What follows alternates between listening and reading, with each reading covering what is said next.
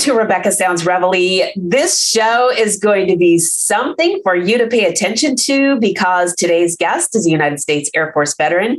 He's a SAG AFTRA actor as well as a screenwriter. He has pursued theatrical career, uh, refining and adding to his beautiful color palette of skills by attending the American Academy of Dramatic Arts uh, Bill Alderson's Meisner technique training class, as well as Anne Jackson's scene study class. I've got to tell you, though, there's something really exciting that many people may not know, but he trained also as a filmmaker and a screenwriter and taught the introduction to screenwriting at Felt Theater, Theater School.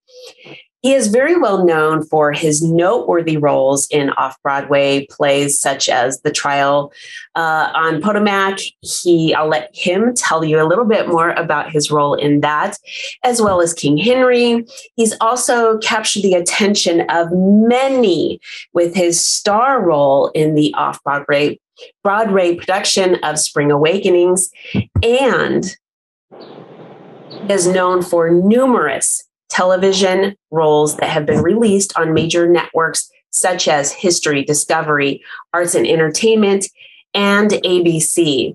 He's received a Best Actor nomination at the Domani Vision Film Festival for his role as a gunslinger. Um, I'll let you t- let him tell you a little bit about that, as well as writing, co-writing a screenplay 79 parts. Here's something really spectacular, though, because there's so much that he's done. But I personally have had an opportunity to see something that is just really captivating. But he has wrote and performed in The Curse of Booth, as well as starred and wrote the wait for it the confession the confession of john wilkes booth so he was was John Wilkes Booth. In addition to that, he's written a novel called A Long Time Ago Dreams Never Die. They just sometimes get put on hold, which is available on Amazon Books. So, with all of these things, he's got this inner passion, which is so right for what we're doing and what we talk about here in Rebecca Sounds Reveille, because he likes to bring life bring to life dynamic ideas and just messages that really can captivate and make changes in people's lives. So, with us today, I'm excited to introduce to you our guest, John Romaine. Welcome to the show. Thank you, Rebecca. I'm I'm honored and glad to be here. Thank you. Oh, we are so excited to share so many things about what you're doing. You have such a passion. You do things that are so noteworthy and engaging for people to be captivated with the message that you try to just bring to life. And we're excited to hear about all of these things. How did you get started in entertainment? Well, I I was uh, an Air Force vet. Uh, I I'd gone. I enlisted right after high school, and then I realized that um, the Air Force life and the military, the longevity of of an Air Force career just wasn't for me. And so um, I fell into acting strictly by accident because um, I was looking for something to do. And I was reading the newspaper one day and I saw this ad in the help wanteds or in the uh, classified section.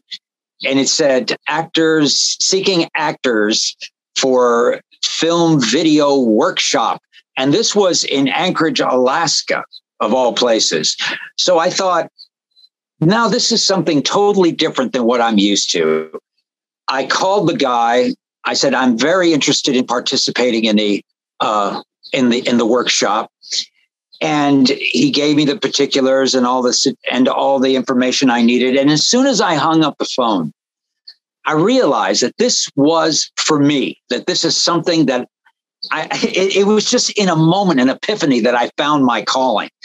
And then it just took off after that. I mean, it, has been a long road and it still continues to be a haul, mm-hmm. but uh, I'm more clear of my purpose and objectives and what I really want to do with my life in regards to being an actor and a filmmaker.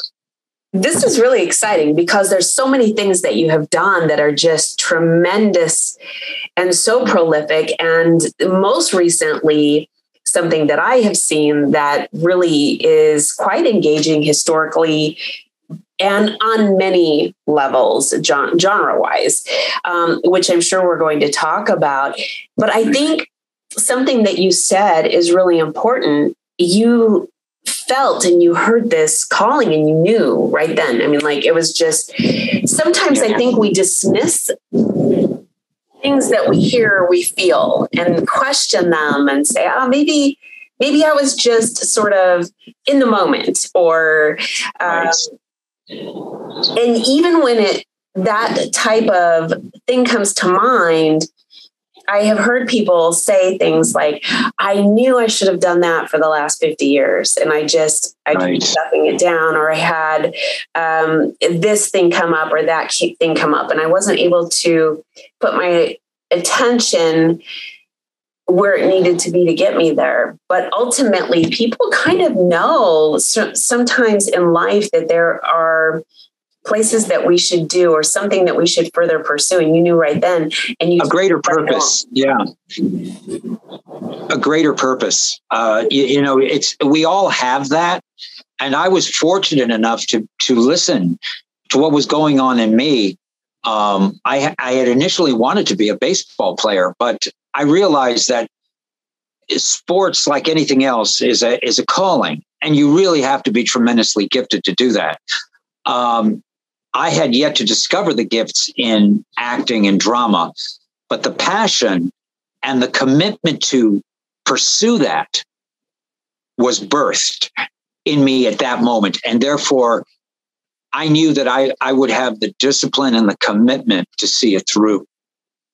So this is a something that I think applies across the board, discipline and commitment, because to really pursue anything, whether it's something that we do because we feel a love for it, or that it's a calling, or it's something that we just decided that this is what we're going to do, to really hone our skills and be really good at whatever it is. We have to have discipline, we have to have commitment, we've got to train ourselves to continue to grow in whatever it is that we're doing. And I like that you've done that because you've done this on a number of different levels from going to theater and transferring that over to screen. Not many people will pursue both of those those arenas in entertainment. They will pick one and stick with it, or they might try one of them and say, you know what, I like theater better because I am able to be a little bit more animated or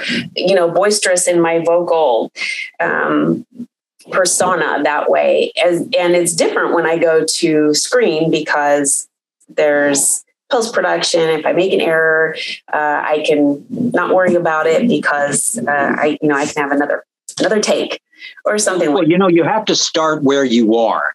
Um, not everybody who says i'm going to be an actor can just automatically jump into screen roles and lead parts or supporting roles. You have to start where you are. And fortunately, where I was in, in Anchorage, Alaska, I was mentored there by a, a Robert Pond who took me under his wing because he saw something in me, started giving me uh, small but uh, significant roles in plays. Therefore, it, it created a footing for me and allowed me to have the confidence to pursue uh, greater greater roles and eventually come to New York because I knew that the only way that I was going to, uh, you know, make my bones, so to speak, as an actor was to work all the time. And theater was the ever present opportunity for me. And therefore, I did that. I did as many shows as I possibly could. I think I did in a year and a half, I did eight shows before I felt like, okay, he told me I needed to go to New York. I went to New York. I went to the American Academy of Dramatic Arts. I then started pursuing small parts in films. I did student films because again, I was an unknown. I I wasn't in the Screen Actors Guild Union, so it wasn't like I was being considered for anything major. So I had to do what was available to me. And I think an actor uh, always has to keep working whether they're doing a student film or a small play, uh, the the work and the commitment has to be the same as if you're in a big budget $100 million film or a Broadway play. You have to bring that, your game, whatever the venue is, you have to keep bringing it because it's about that commitment. It always has to be about the work. And that to me was always the main motivator the work. I really appreciate that you're sharing that because oftentimes I think there are some people who get into the industry and this can be anywhere really but they get in and they don't put their aim game on. They're there to socialize or they're hoping that whatever it is is turned into a network and their skills haven't been refined. They're not adding to their toolbox of talent whatever whatever uh, industry that they're in but specifically right. they they, co- they show up on set let's say and there's an expectation that they're just going to have stardom immediately. Or if they're at um, another type of um, event that someone that's in the hierarchy is going to notice them and they're not being known for their skills and unfortunately when we're in a area where we want to be recognized we do have to bring our a game on we have to constantly be enhancing uh, all of the things that we can to bring to the table something that nobody else can bring. And that's what sets us apart. I agree. I agree. To me, first of all, um, you can't go into this thing if you're going to be totally committed to a career in the theater and film business. You can't put a limit on the time that you're going to say, in three years, I do this. And if it doesn't happen, I'm out. That's if true. it's something that's inbred in you, and I think of it as a calling for me, it's not something that I could easily dismiss based on time or the pages of a calendar turning.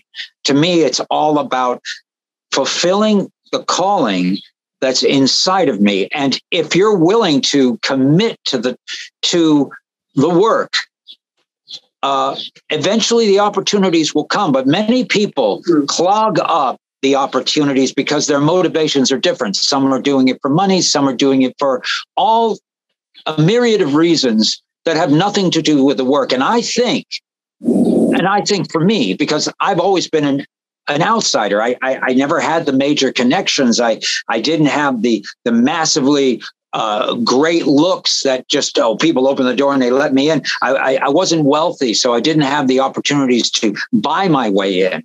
Um, I had to show them that I may not have all of those other things, but he does have the commitment and the skill to really do what he says he's going to do, and that is to fulfill the, the demands of the role. And so that I knew was going to take time and so that I've been in this for, gee, I want to age myself, but it's been over 25 years. And even though I've had moments of of breakthrough, like just a moment to be on a network show or or to do a, a wonderful play, uh, there have been a lot of times in between those so-called breakthroughs that nothing was happening. And so you have to just continue to keep working, continue to do scene work, continue to study, continue to watch movies, continue to do the things that keep the juices flowing because it's easily it's easy to get discouraged. It's easy to allow yourself to be bummed out by the lack of opportunity or breakthrough.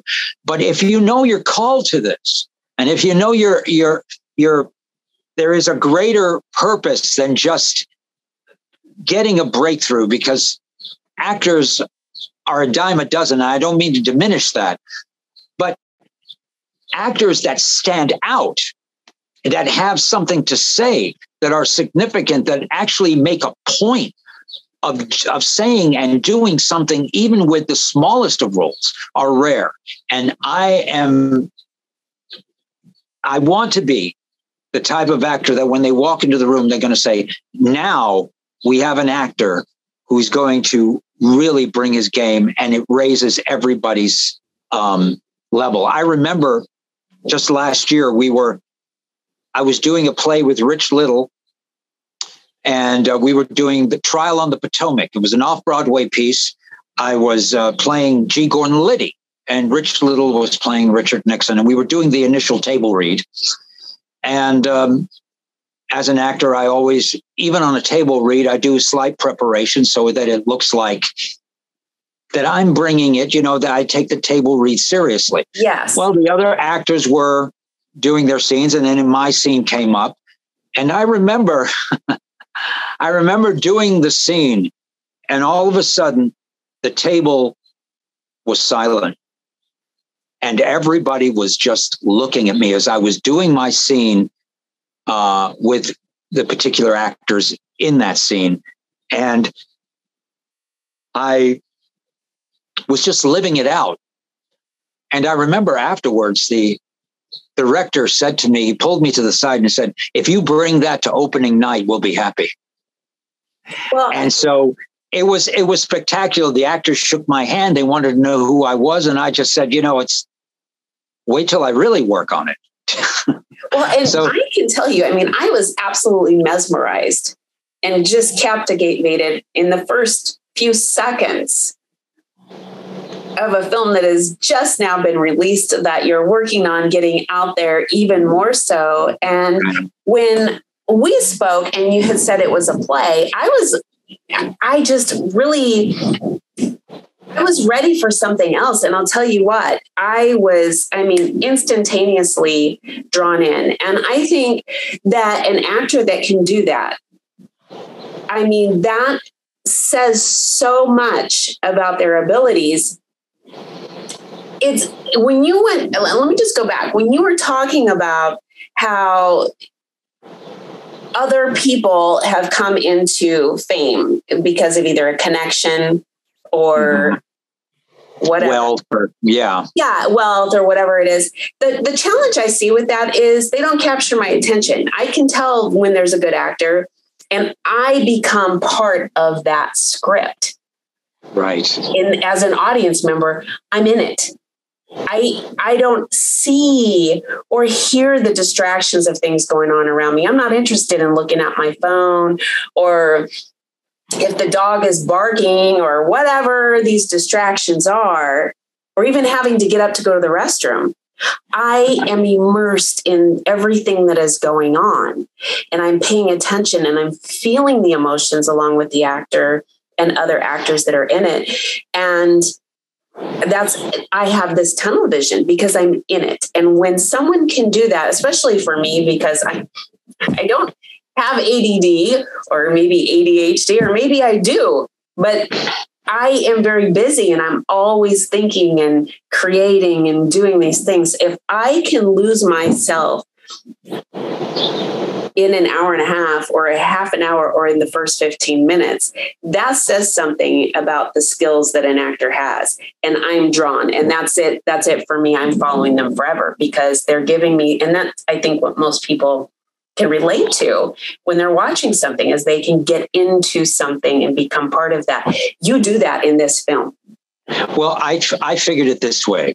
Rebecca, that you and I wouldn't even be having this discussion if I hadn't because I think that comes there comes a point where you you make a decision to want to meet the right people in your career. You you shed off the old and you want new people to come into your life. And people come into your life. And the only thing you have, the only thing I have to present to you or to anyone is the work. And if that doesn't do it, then I wouldn't want the relationship to work out anyway because I don't have anything else to offer. Sure. And so the work is it for me. And what you saw in the Confession of John Wilkes Booth was a 20 year uh, odyssey of just living this rollout in various stages of production from uh, a stage presentation to stage readings to uh, just a scene study. And it was just a long time for that to happen. And I do believe that pain and experience, which probably people don't want to hear, play into uh, a person's depth. Uh, and they're able then to uh, convey in their performance that same pain and experience. And it resonates because uh, everybody feels a certain amount of pain and experience in their life. And so if they are not relating, they're, they're able to relate to the character simply on their own experience. And I think that that's what I want to do to be able to draw people in because we're all we're all uh, people that ha- carry these things and i just want to be able to convey that pain and experience and hopefully touch the viewer with that emotion i think you have captured it and i think you've delivered it on a lot of levels and i think in this just in this alone people from all types of arenas in this world from historians to people who like plays, for people who don't, they like film. Right. I, I think there's just so many different uh, areas of life that people are going to come from and be able to identify with this very, very easily. And I am excited about the fact that they can see it now on a couple of different platforms and they can watch it right now, I mean, if they're listening to us and they have another device available, they can already be you know turning it on and getting it ready so that as soon as they're done they can they can transfer that over uh, and it is it is available on numerous streaming platforms. Um, but the, the whole idea is that the story uh, even though it, it, we shot the play basically it is a play. It is not like a live action feature which currently we are developing for a later time, which we can have another discussion later. But this is was basically I wrote a play on this event, uh, sort of in, in line with Edgar Lee Masters' Spoon River anthology of a character who, on the last day of his life, sees ghosts appear from his life uh, and he has communication with them. And this was John Wilkes Booth. And uh, we, I mean, we take the liberties of that as a creative expression, but it, it falls in line with what we want to say. And it is a play. So it's not to be mistaken or confused as a movie, but still the performances ring true. And I think that um, if people would allow themselves to get caught up in it, because it is high concept. We're talking about civil war. We're talking about uh, conspiracy, assassination, uh, Abraham Lincoln, all of these things that are people are interested and still interested on. I think we cover these things, and I think that there is a also a supernatural sense to this play. Um, and I think it, it, it, it covers a myriad of formats and narratives that people like, whether it's supernatural, whether it's civil war, whether it's uh, assassinations, uh, John Wilkes Booth, all of it, and it's and it's covered and it's conveyed very well. And I'm very proud of the play, having written it. I'm very proud of it, and I'm very proud of the character that is conveyed because I do I do age in it uh, from Booth's heyday to the very old man at the end, and so um, I'm, I'm proud of it, and I'm and I'm ex- exceedingly happy that people are uh, motivated to comment on it. Yeah, I I am just I am so captivated by every part of it. I think that you are incredible as an actor in there. I think the makeup artist who transitioned uh, the different phase of John Wilkes Booth is I mean, absolutely masterful. You would really not know any different. There's sometimes you'll see artistry where uh, you can tell that it hasn't um, been really flush. This is all very real. Everybody that is in the cast, they know their lines, they're delivering these inflections and the intonations at the right time. Everything about it is incredible. I think I shared that with you before, but maybe I didn't go in depth on that part. And I've got to tell you, I mean, it's just, it's, it's really refreshing because you can just get this tunnel and become part of it. And you're talking about, look at the difference in time I mean, we're in 20, I won't give it because it's an evergreen show, but uh, we're in the two, 20, you know, 20,000 something. And that took place when? And you can just picture yourself in that era. Well, that's that all has to do with the team that I had with Chelsea Lesage and Dan uh, who were with uh, Gold, Grand, Golden Grand Piano. Um, and then the makeup and then the stage presentation was directed by Josh Cohen. And he did, he put my makeup on. And so it was a, a tremendous team effort. And I would not have been able to do it without them and without the collaboration of the actors. I mean, to be honest with you, uh, the script is on a written page, and it and, unless an actor gives voice to it, it dies. But all of these wonderful actors uh, gave voice to it, and they made it come alive, and they make the words sound better than they do just being read. Well, and the cam the, the cameraman actually, I mean, did these close-up shots at, at, at, times where you knew that it needed. There's one I can remember that the actor, and I'm not going to give out too much because I really want the audience to go and see if they can pick up some of these things that they or that we're alluding to. And here, here's one of them.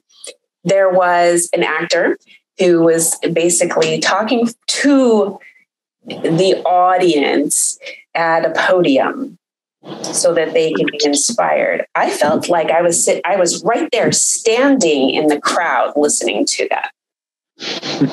Everybody, every actor, I mean, all the way through it, you could be right there. If there was two people that were a son and a mom talking together, you could feel like you were a fly on the wall in that in that room maybe there's a scene there's a scene with the preacher. There's a scene with the preacher um, and you feel like as he's elucidating on his sermon you you feel like you're in church listening to the service and listening to his um, wonderful message. I, I just thought that that every one of those actors took the time to grab behavior and to grab emotion and to use themselves in all of that and deliver these words that became I, you know, having written it, they they're words, but they made them sound beautiful to me. Yes, I, I really and,